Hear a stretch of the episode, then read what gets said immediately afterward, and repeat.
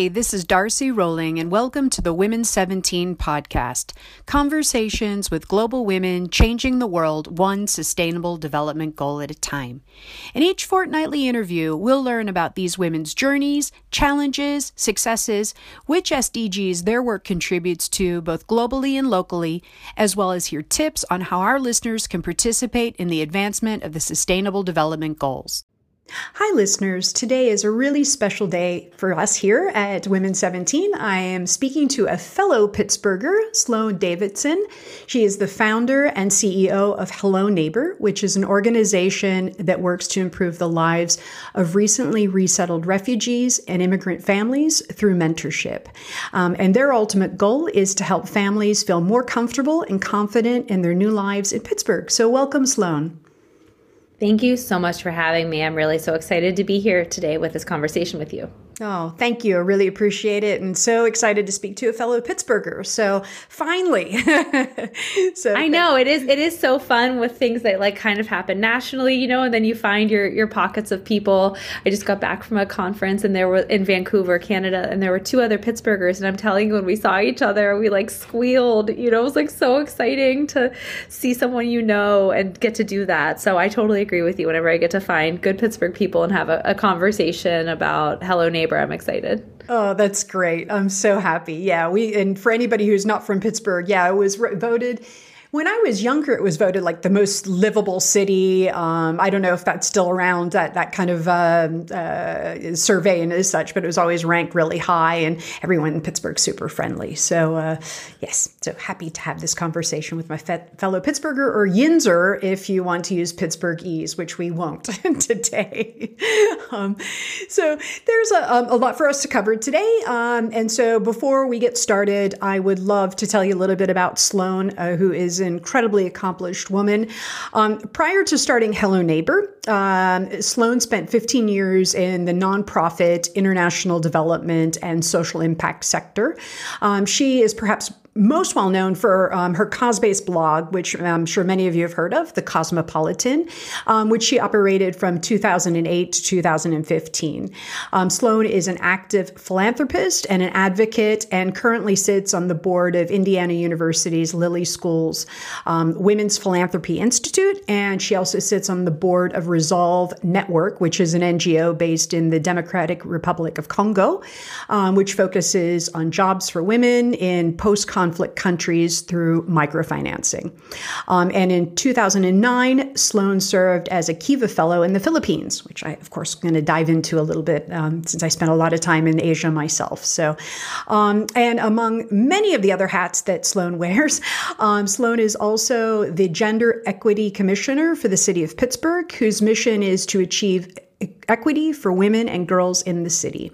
And in 2018, Sloane was named to the Pittsburgh Magazine's 40 Under 40 and was included on the Incline's Who's Next Philanthropy. And during that same year, she was also named as an Immigrant Advocate of the Year. She was named the Immigrant Advocate of the Year by Global Pittsburgh, a finalist for the Distinguished Individual Leadership Award at Coro Pittsburgh's Martin Luther King Jr. Awards, and she received recognition from Park Place AME, which is the African Methodist Episcopal Church, as well as St. Andrew's Episcopal Church for her community service and dedication to the city of Pittsburgh. Wow, that's fantastic. I feel like I need to get back to this city. I've done nothing for this city. I just live overseas. Pittsburgh, the city I love. Honestly, I can tell you that I do a lot of things for Pittsburgh because I just love this city so much. And I spent about 15, 16 years living away. I'm from here originally. I lived away for a long time.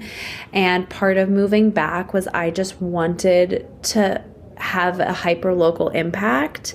And I wanted to bring an international focus to that work. And so like I could talk a lot about, you know, the impetus for Hello Neighbor and how that came to be. But a big part of sort of a lot of those accolades and things you mentioned is I have just like so fully poured my heart into being a really strong community member in Pittsburgh in the 6 years that I've been back. And a big part of that is founding and leading Hello Neighbor.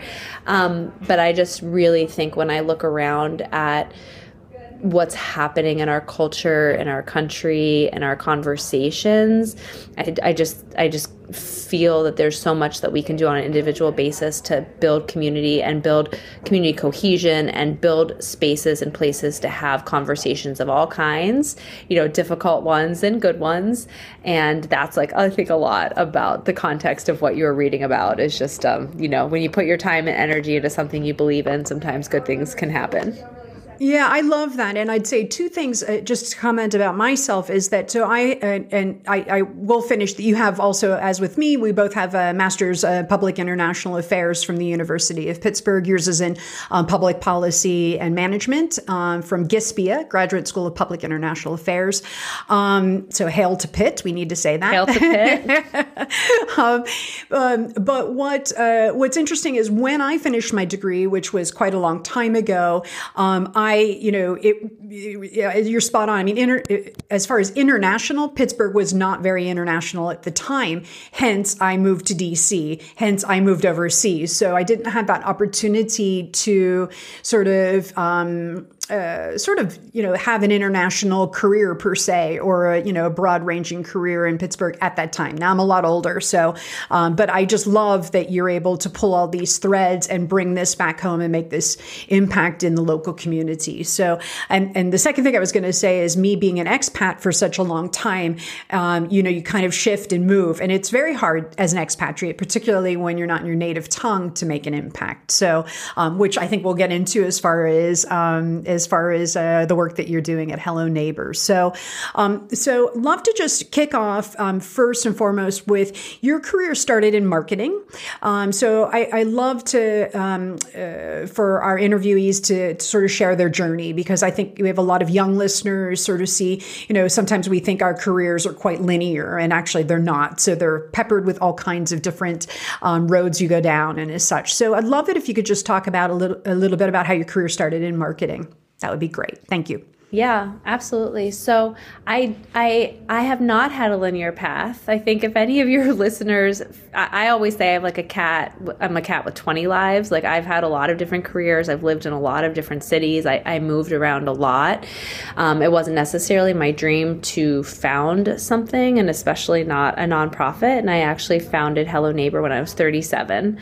So for anyone out there that's sort of thinking their time hasn't come, or they haven't found what they were seeking or searching for to find like real meaning and impact in their lives, I would say like keep doing the work to learn about yourself and what motivates you. You know, I sort of say like my driving questions have always been, do I feel like the work I do matters? That is important to me.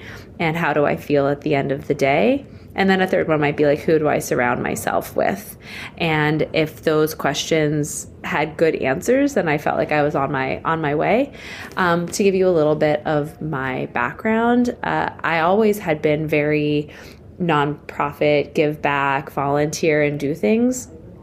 But interestingly, when I was in college, I didn't consider a nonprofit career. I think that at the time, that wasn't the path that I was sort of thought or taught to follow.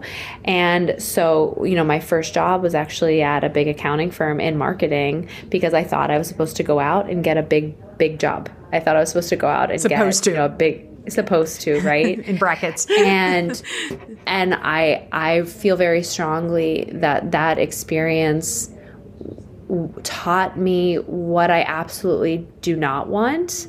And it's been a really good lesson for me. I don't do well in a tall office tower building. I hope this interview doesn't come back one day and fight me when like we expand our Hello Neighbor offices. Somehow we're downtown Pittsburgh in a big high rise. But I remember that it was in Boston, and I was doing what I thought I was supposed to be doing.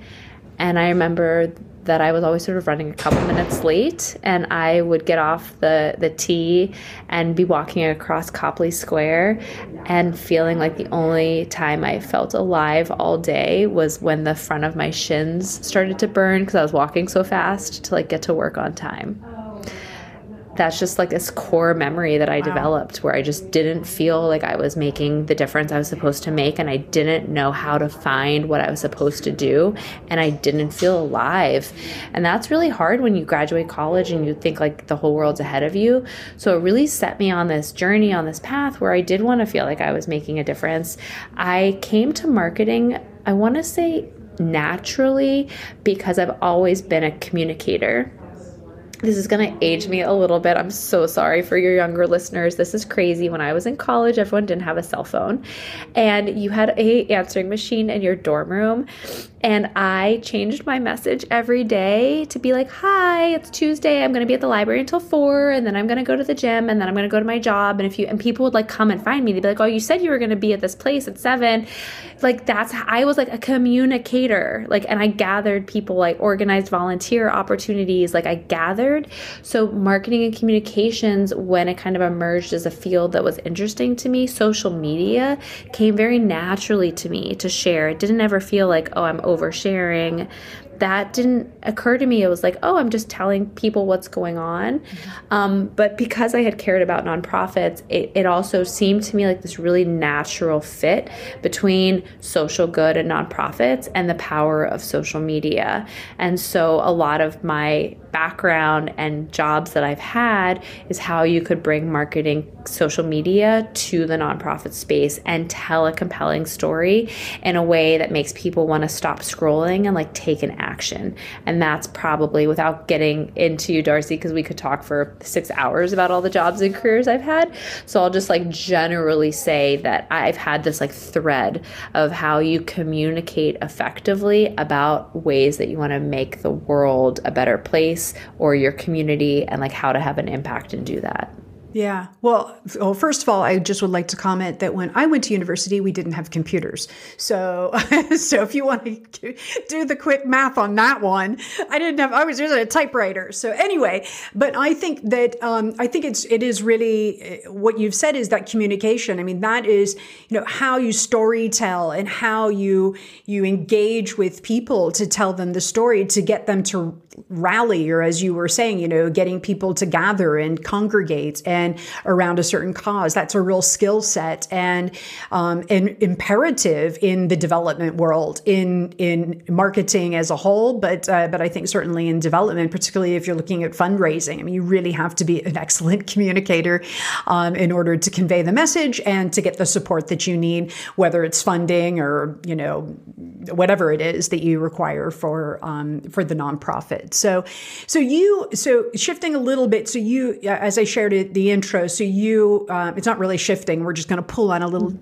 another thread, which was international development. So you started to focus in international development and social impact sector. So kind of how did that sort of transpire? I mean, was it after your shins were burning so much that you ran away from the tall building in Boston? Well, I think so. I had a couple of roles that were more focused on fundraising. Mm-hmm. And one of the things I think that's really interesting in nonprofits traditionally, this isn't actually how I lead Hello Neighbor, and that's on purpose. But fundraisers don't get to do a lot of programmatic work, and programmatic people don't often get exposure to fundraising and impact. So I was working in nonprofits in fundraising, development, communications, but I wasn't actually doing program work. And I really wanted to see what that experience would be like.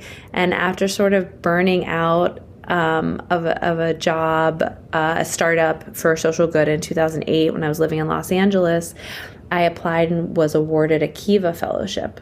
And so I went and lived in the Philippines for my fellowship for 6-7 months, traveled for another I'm going to interrupt you. Sorry. Could you just share with listeners, if they're not familiar with Kiva, could you share a little bit about Kiva also? Yeah. So Kiva is a microfinance institution. And basically microfinance has existed around the world for a very long time. And the concept is that, there are a lot of people around the world that live on $1, $2 a day. And so it's very hard for them to save money and to do things like start a business or like move themselves economically forward. And so Kiva is a lending platform that was was founded here in the U.S., actually co-founded by a fellow Pittsburgher, Jessica Jackley, and Matt Flannery. And so I don't remember the year, but let's say it was founded around 2005, maybe, like, give or take. And it's a way for everyday people, anyone listening, you can go to kiva.org, you can create a portfolio of people around the world, and then you can make micro investments, and that goes directly to those people to help them, you know, move their lives forward. And they have a fellowship program where anyone can apply, just like any other fellowship you would have, and you can go be embedded within a microfinance institution somewhere around the world within their portfolio and help them with a specific project. So you're sort of like a strategy consultant for a period of time. My placement, not surprisingly, was on communications and was on like how they capture the stories of the clients that they had. And so I was placed in the Philippines. It was I had traveled internationally quite a bit, but mostly to westernized countries. And so this was one of my first, if not my very first time traveling alone to a different part of the world. I had never been to Asia before. And I went, and I was in very rural parts of Philippines. I was also in the capital, Manila, periodically, because I had to go back there for the stronger Wi-Fi to like file a lot of the stories and do what I needed to do. Mostly, though, I was at, you know, in these very small towns in these provinces. And I really found that I have a way, I think it's because I'm an empath, I'm a compassionate person, I didn't mind being in these really rural villages with, you know, no electricity or running water, and taking bucket showers, and, you know, sleeping in thatched huts and sitting on the floor with women and children and capturing the stories of how microfinance had changed their life. There was an ease to that for me. It wasn't hard to do. It's a hard life for sure. And I know that I was only temporarily there. I'm aware of like my privilege of being able to choose to be there and then choose to leave. But I realized that that was something that I was really uniquely qualified for. And so for a lot of the other, so I decided to focus a chapter of my career on international development. And so part of that was finding projects and working on projects in a number of other countries. I did a project in Guatemala, in Ghana, in Democratic Republic of the Congo, in Haiti, and a few other places. And I would go there for anywhere from, you know, a couple of weeks to a couple of months. And I just found that I could do that well. I could sit on the floor, maybe if we didn't share a language, I was working through an interpreter, but I could create a safe space in order to do the work that I needed to do. And when it came time to found Hello Neighbor, that same thread was there, of like being able to be in the home of someone that had a language barrier, or we had a cultural barrier, but being able to find a common thread and be comfortable. And the only real difference was that for this one chapter, it was internationally focused. And for the chapter I'm in now, it's international, but here at home and, you know, really hyper-local. Yeah. Yeah. That's lovely. And, you know, and to have all of those experiences and sort of harness them to where you are now with Hello Neighbor, it's extraordinary. I would love to ask you just a little bit, you know, you were in conversations when you were in the Philippines. I've spent a lot of time in the Philippines myself, certainly not in the conditions that you are. I spent most of my time in Manila, or in, you know, scuba diving, or somewhere else within the communities. I'm just curious to know, what was the feedback from the women that you were speaking to as a Kiva fellow? What was the feedback like? You know, that this microfinancing, how was it impacting them, their families, their children, their communities? I think that's because you were on the ground, you were actually speaking with them directly. I'd love to just get a little, if you can maybe tell us about sort of in general, or anyone specific who a Kiva microfinance loan impacted? Yeah. So, you know, one of the core tenets of microfinance is you start small with the loans and you grow over time. So you're teaching people financial literacy or financial skills as they go. So an example might be someone comes and they borrow $10. and you're part of a cohort. So I can think of one woman in particular. So she, at the time, was just doing some very basic farming in her backyard and selling those goods to her neighbors. But she felt like there was a way to sell more goods, but there was no way to get to some of the neighboring villages. So the first thing that she did was borrow a little bit of money. And they have a weekly meeting. It's actually a really nice community piece to it. So you're not just borrowing and sort of isolated. You go to a meetup that happens weekly somewhere like a little community center, thatched hut in your village. Everyone shares the progress of what they've been doing, and then you pay back little by little. So you might pay first $1 and then another $1. And once it's fully repaid, if you got $10 that first time, you could maybe apply for $20 or $30 for your second, and it grows from there. So this particular woman I'm thinking of, you know, started off where she just wanted to plant a little bit more and grow her output. From there, she borrowed to build a little stand that was sort of like outside her house. American laws, we couldn't do this because of zoning and our legal system, but for a lot of parts of the world, you say, I want to sell something, and you just put a little bit of wood up, you know, outside your door, and there you go. So she did that, repaid that loan, and she had a son of working age, and they were able to buy a moped. And then she was able to put a basket on the back, and he could drive around to some of the villages to be able to sell more of those goods. And the story can go from there. And what happens in a lot of parts of the world, a lot of microfinance is focused on women. The studies do show that women are more likely, not exclusive, but more likely to invest money back into their families. Men tend to not do that and spend it outside the home on other things. And so the majority of microfinance and my experiences were with women. If you go to the Kiva website today, there are men on the site, and I definitely encourage people not to only have that lens of, you know, what they think poverty looks like. You know, it exists all around the world, and everyone on that site or that's invested in helping their families forward has a really compelling story to share.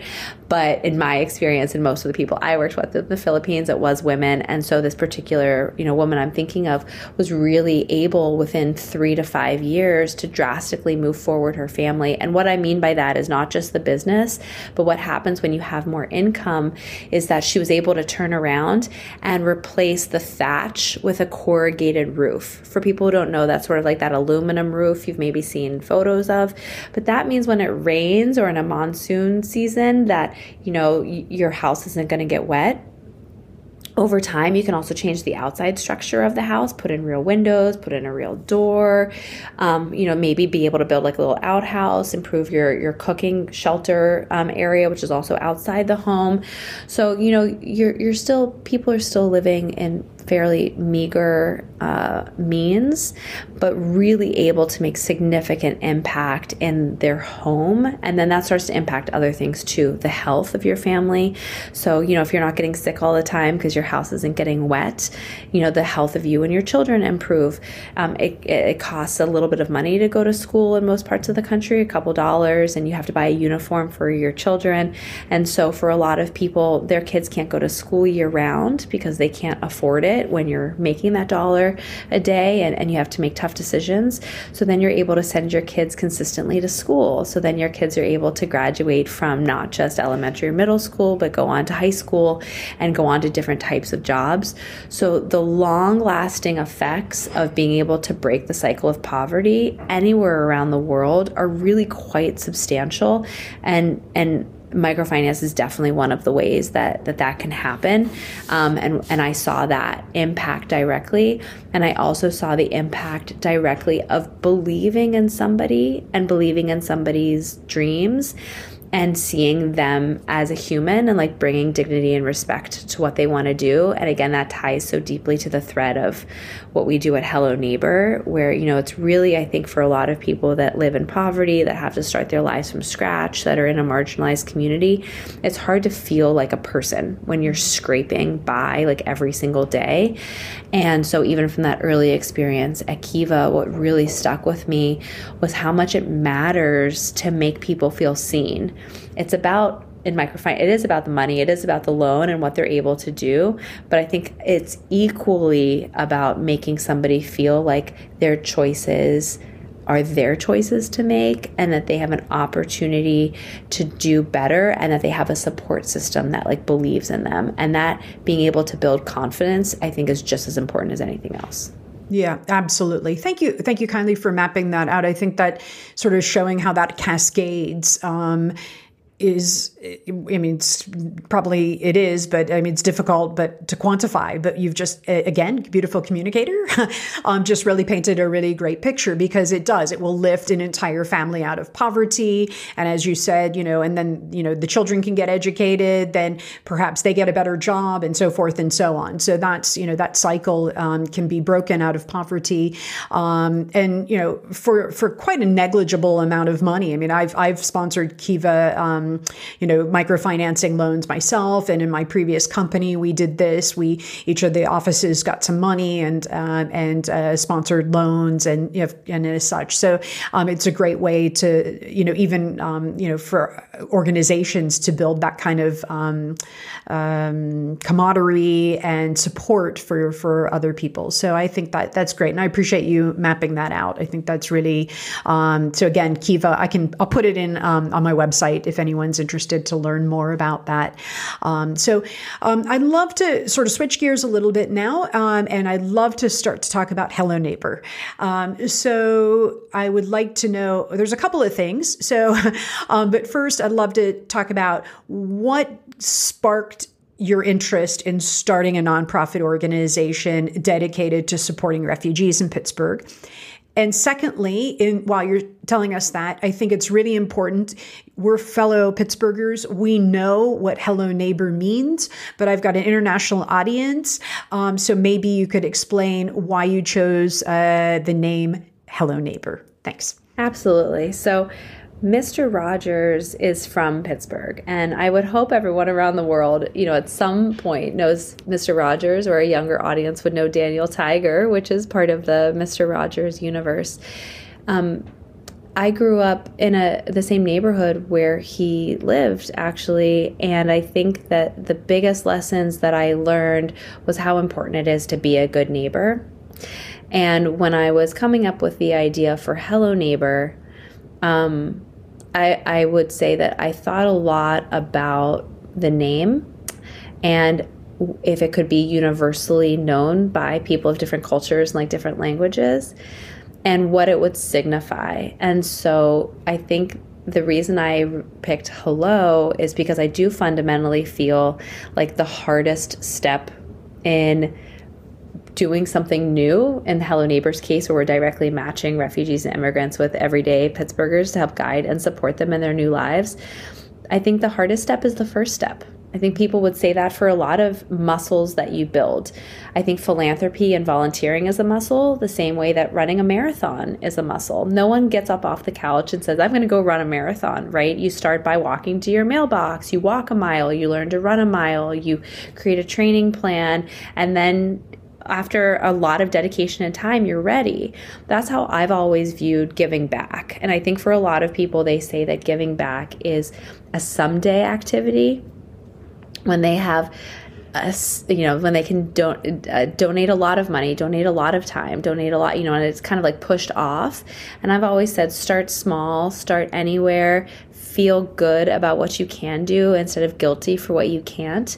Someone says, I can donate $5. I wish it was 10. Someone says, I donated 100. I wish it could be 1,000. People say, I donated 1,000. I wish it could be 1,000,000. People say, I donated 1,000,000. I wish it could be 100 million, right? Like we always have this way of sort of discounting our contribution to our community and to giving back. And so for me, I think Hello is a signal to the first step in building the muscle, which is knocking on a door of a stranger and saying hello to a new neighbor and welcoming them. And then the second word, neighbor, to me is something that's universal. So for a lot of people, they get labeled. If you're a refugee, that's a label, but you're more than that. You could be a mom, a pharmacist, a soccer player, a kid. You're a lot of different things to people. I'm a lot of different things. I'm an entrepreneur. I'm a nonprofit founder, but I'm a wife and a mom and a sister and a daughter and a friend and a baker and a gardener. And there are other things. So we are complicated. That's part of the journey of being a human. And I think that, to me, neighbor is something that's universal. Anywhere you live around the world, be it if you have a next door neighbor right next to you, or you're in a rural or agrarian community and it's the next farm over, but you have somebody that is your neighbor.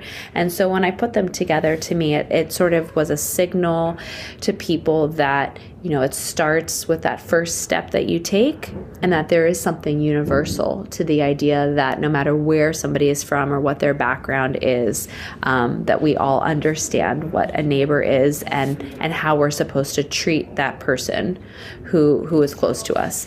To answer the second part of your question of sort of like the impetus of Hello Neighbor, I won't go too into it now if you want to sort of ask a follow-up so I don't go on and on, but I really moved back to Pittsburgh, my hometown, after a long time away because I deeply wanted to make a local impact. I felt like Pittsburgh was changing at the time. There was a newly elected mayor. There was a lot of talk about like a reinvention of the city. You know, I often say if you really love something, you can love it and want it to be better at the same time. So I think that Pittsburgh is a wonderful, affordable, family-oriented place. It also has a lot of work to do on being more welcoming of others and of being more supportive of some of the communities that are already here. And so I just really wanted to be part of that. And I moved back not knowing exactly what that would look like, but deeply committed to doing the work, to figuring it out. And as I was working through that process at GESPIA, getting, you know, a mid-careers master's degree in public administration and management, was during the election in 2016. And so we started to see that anti-refugee, anti-immigrant rhetoric, the Muslim ban. I happened to meet a Syrian family at the time that was living in my neighborhood and, you know, got to know them. And what I really saw more than anything was that for the majority of refugees around the world, they're forced to flee their homes without having extended family near them. So for a lot of people around the world, and the Kiva example in particular I can speak to, most people around the world are still living in a neighborhood that's multi-generational, if not a home, right, where they're surrounded by the grandmas and the aunties, and how do you help raise a family? You know, village raises a child, mm-hmm. and refugees are really forced to leave all of that behind and to start over from scratch. And it's a really hard road, especially given that in the United States, you get 90 days of initial support from the government, from a resettlement agency, and that's it. And any listener, I am sure, I hope, are shaking their heads, yes, to say, it's so hard after 3 months to imagine that you're just like set up for self-sufficiency. If anyone has moved to a new city, a new job, a new, right, like 3 months happens in the blink of an eye. And if you're forced to flee, you're facing trauma of leaving your country behind, leaving your extended family behind. Something traumatic had to happen to make you leave your home. And you have to start over. That's a really, really hard path. And so I sort of envisioned a space where everyday Pittsburghers, everyday neighbors could help in that journey. And that was really, you know, the impetus for Hello Neighbor. And that was almost 5 years ago to the day. Yeah. Oh, that's wonderful. And I, you know, thank you for mapping that out. And, you know, I love the Hello Neighbor. I love that. And, you know, growing up with watching Mr. Rogers myself, the TV show, and him as a philanthropist, a wonderful, wonderful man, giving back to the community in so many ways.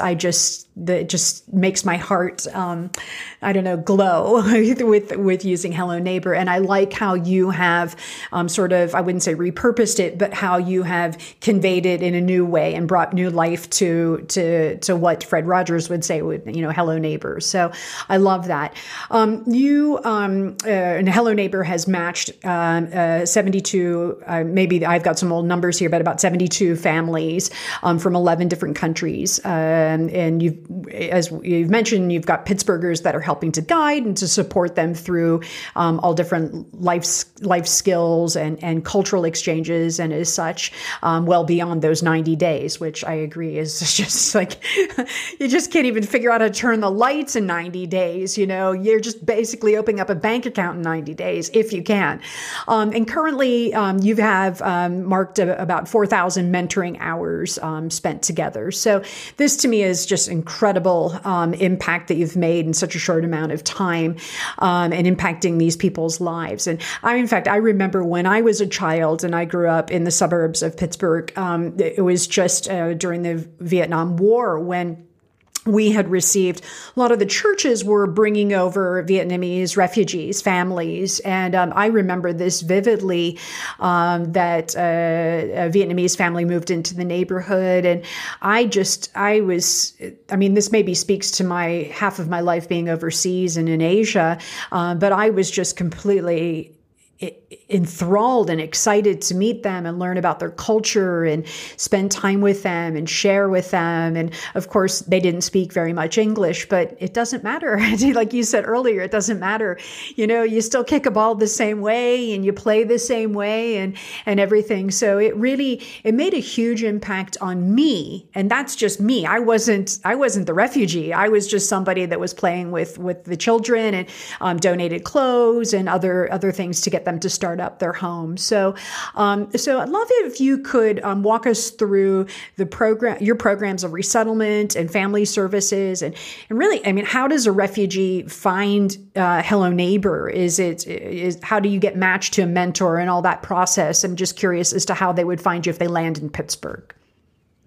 Absolutely. So when we first started in 2017, our core program was a mentorship program. And that's like a Big Brothers, Big Sisters, but for refugee and immigrant families.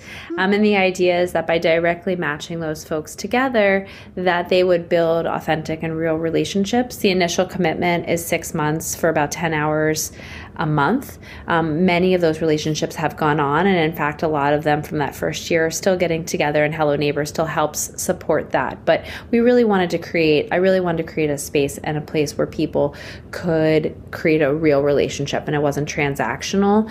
And to do that takes a lot of work. And so that mentorship program, as that grew and we built out the core values of Hello Neighbor, our first core value is a refugee first mindset.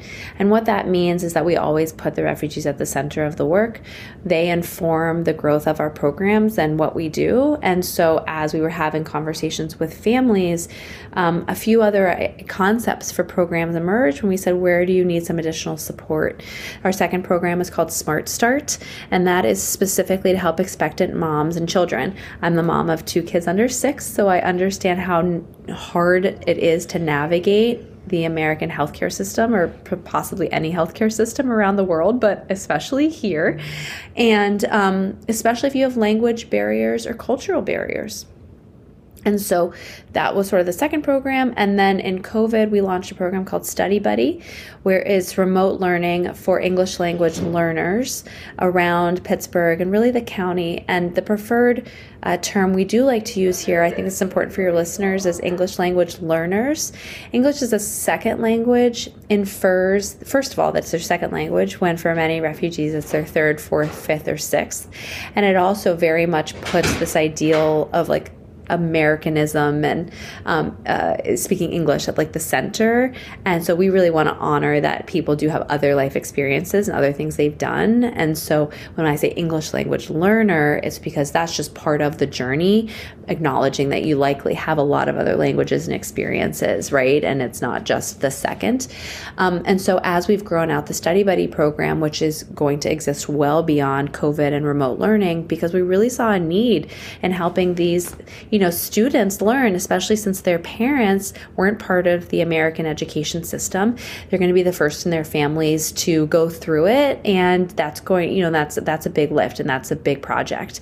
And all of those programs really started with refugees who were here 90 days and beyond. So we weren't doing direct resettlement. That changed this past fall when we won our first federal contract to be a resettlement agency. And so for a lot of people, they said, I thought that's what you were doing the whole time. And I said, no, we've been starting at day 90. The only difference is now we do start at day 1. And so by starting at day 1, we are doing an airport pickup. We are getting people set up in permanent housing. We're helping someone in the family, start a job. enroll in an English class, kids enroll in school, make sure that they have a cultural orientation, a bus orientation, get a bank account, get a social security number to pay taxes, get to do everything they need to do in that first 90 days. The difference is that they no longer have to have that drop off at 90 days because all the rest of our programs are a continuation. And so we can really help continue to support our new neighbors, our new arrivals who are really aspiring Americans on that journey as they continue to be here. And throughout all of that work that we've done locally in Pittsburgh and throughout the county, we also launched a national project, and that's called the Hello Neighbor Network. It is right now just in the U.S., so any international listeners you have, if you're interested in bringing the network to other countries where you are, please reach out and let me know. I'd love to have that conversation. But the Hello Neighbor Network is a place where we bring together grassroots leaders who are focused on supporting refugees and immigrants in their own communities. And, you know, being a founder is a lonely road. Being a refugee or an immigrant is a lonely road, but one of the hardest parts about being a grassroots leader I have found is that I have to create everything on my own. I have a new program, I have to program design it, program evaluation, governance, branding, anything you want to do. And that's the way it is with grassroots leaders all around the country and frankly all around the world. And so what the Hello Neighbor Network does is we found a way to bring those folks together in a collaborative, non-competitive way to learn from each other. And we started with 8 organizations in 8 states in 2018. And today I'm so proud to share that we have 100 organizations in 40 states that are signed up. And this is really the way that I see we move the conversation forward on how to create a more welcoming and inclusive country. And I think we do it neighborhood, by city, by community, by state. You know, you do it on a hyper-local level, but we can now say that we are participating in that work all around the country and really using Pittsburgh as a beacon for a lot of that work, but saying that there's so much that we can learn from each other all around the country and how this is happening. Yeah. I love that. And congratulations. That's wonderful that you have this national network and you're growing and expanding and sharing information. So creating a village, basically, and being a village of change makers in order to support each other.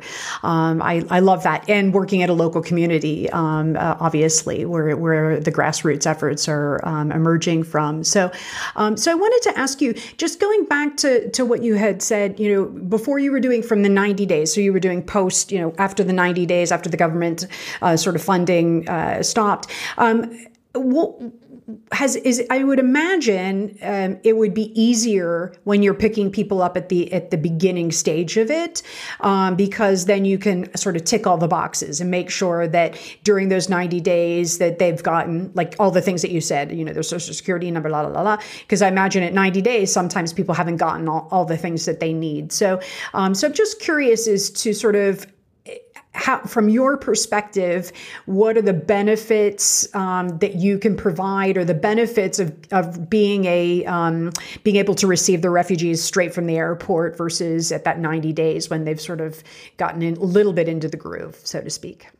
Yeah. So I actually want to first say that the way that this system is built in the U.S. and in most parts of the world, because I actually now know how this refugee system works all around the world, it's very routinized. There is not a lot of gray. There's not a lot of room to color outside the lines. So when I described the core services that have to happen, they have to happen.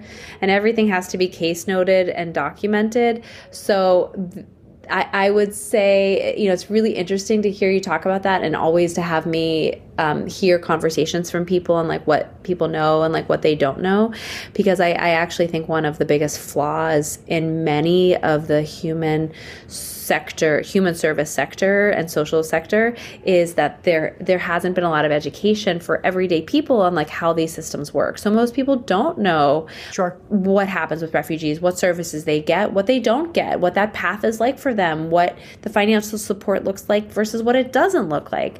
And I think that's where we again get to a lot of this like anti-refugee immigrant rhetoric. I think this is where we get to a lot of this polarization on how people feel about issues.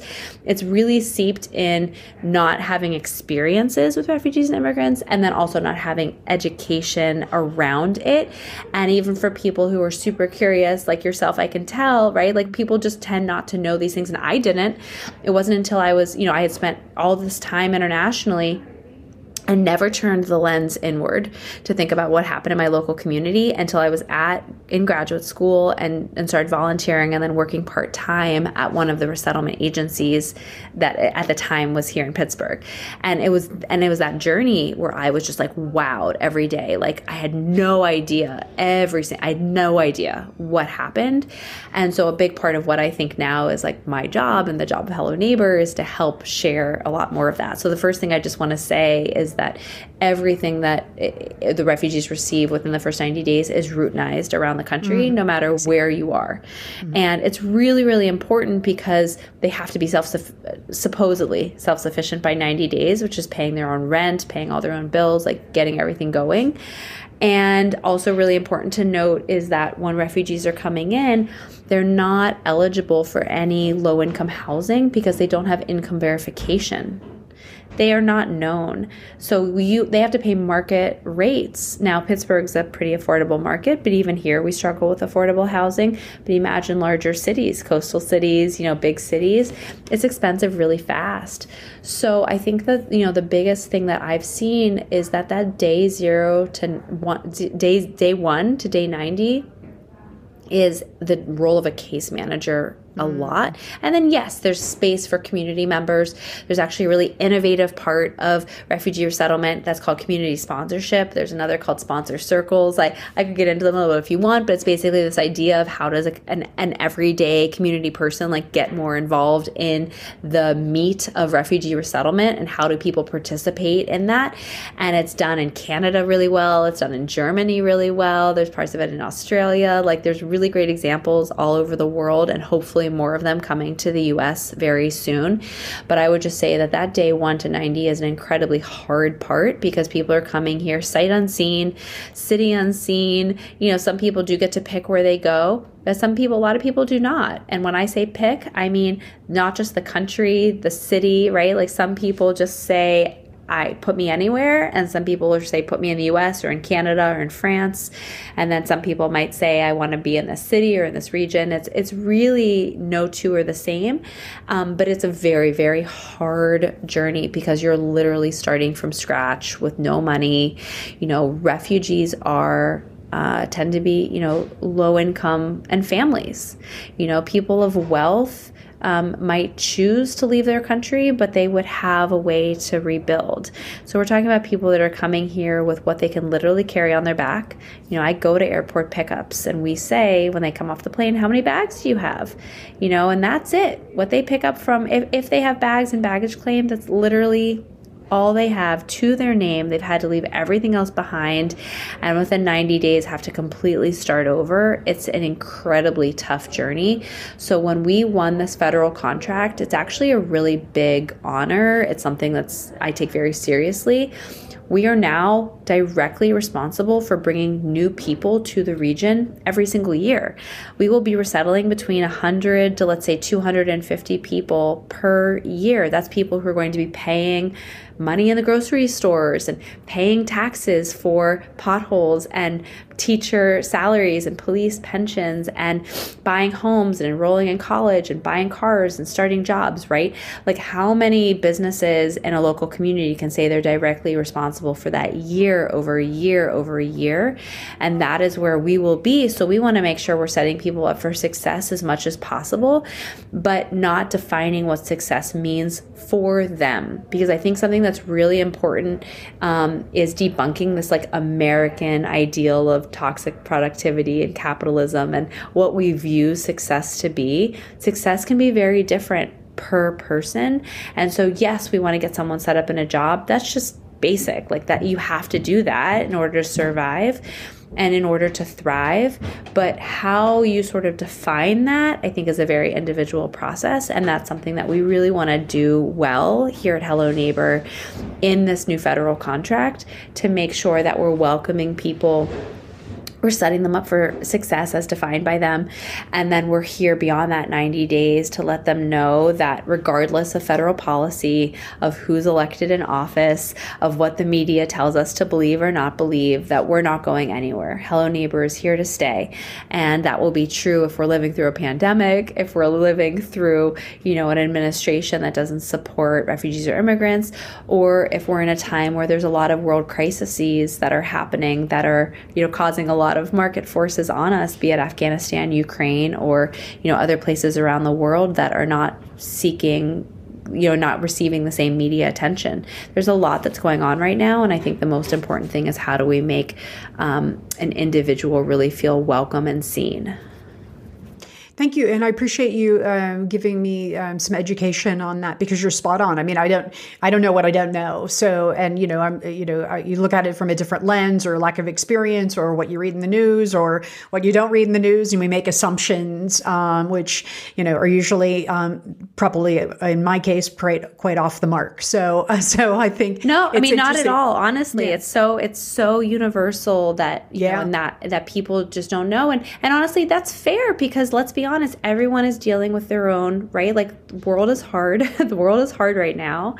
You know, we are all trying to do right by ourselves and by our families and figure out our path forward. So, you know, I don't at all have an expectation that anybody out there should understand the ins and outs of, like, my sector. I think, you know, sort of as we come to close, as I think about my journey, I've really gone from a generalist to a specialist.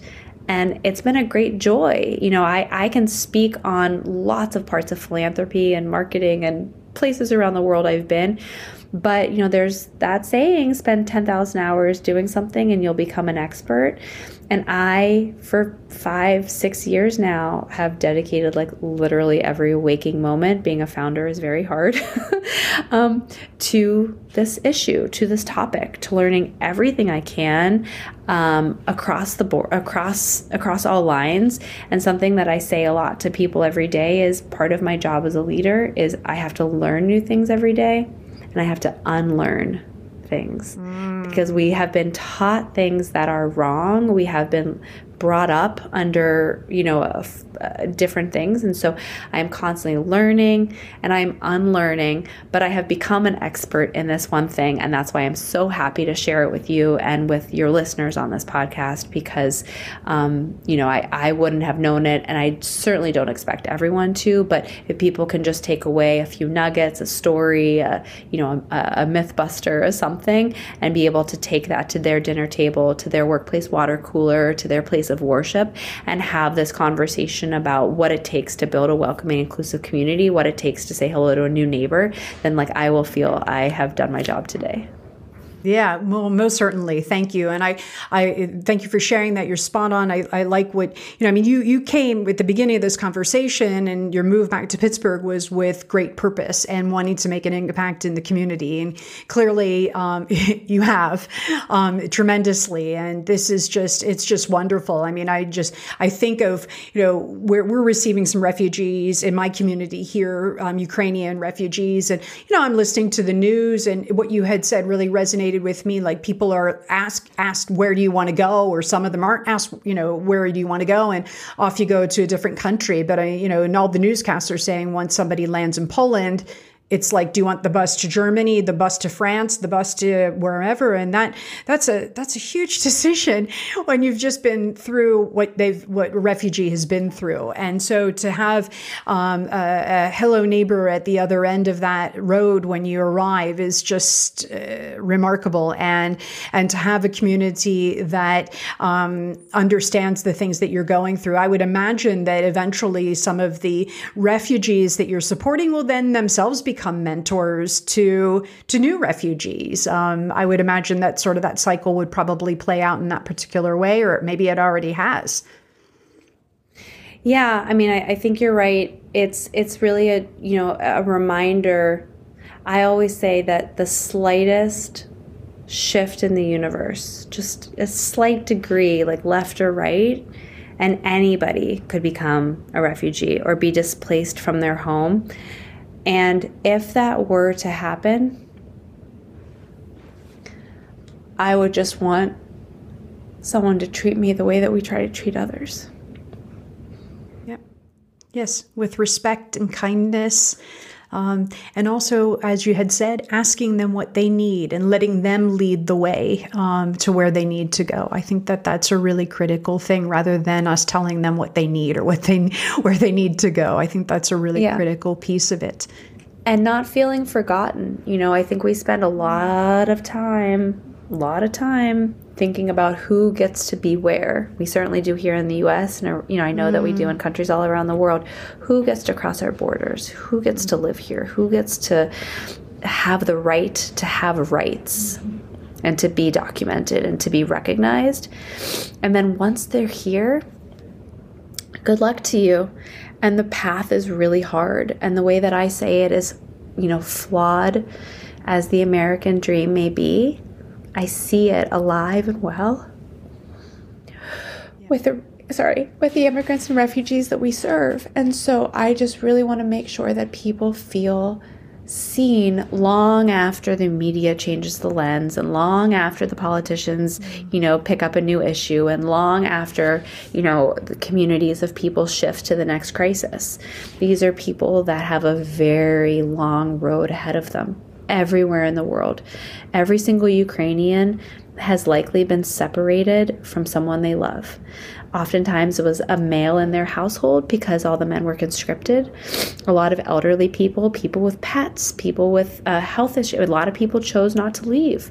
So you're talking about people that are facing incredible trauma, the loss of their country, the loss of their home, the loss of being able to be around their family every day, in some cases their immediate family and extended, the loss of their livelihood, the loss of like who they felt like they were as a person.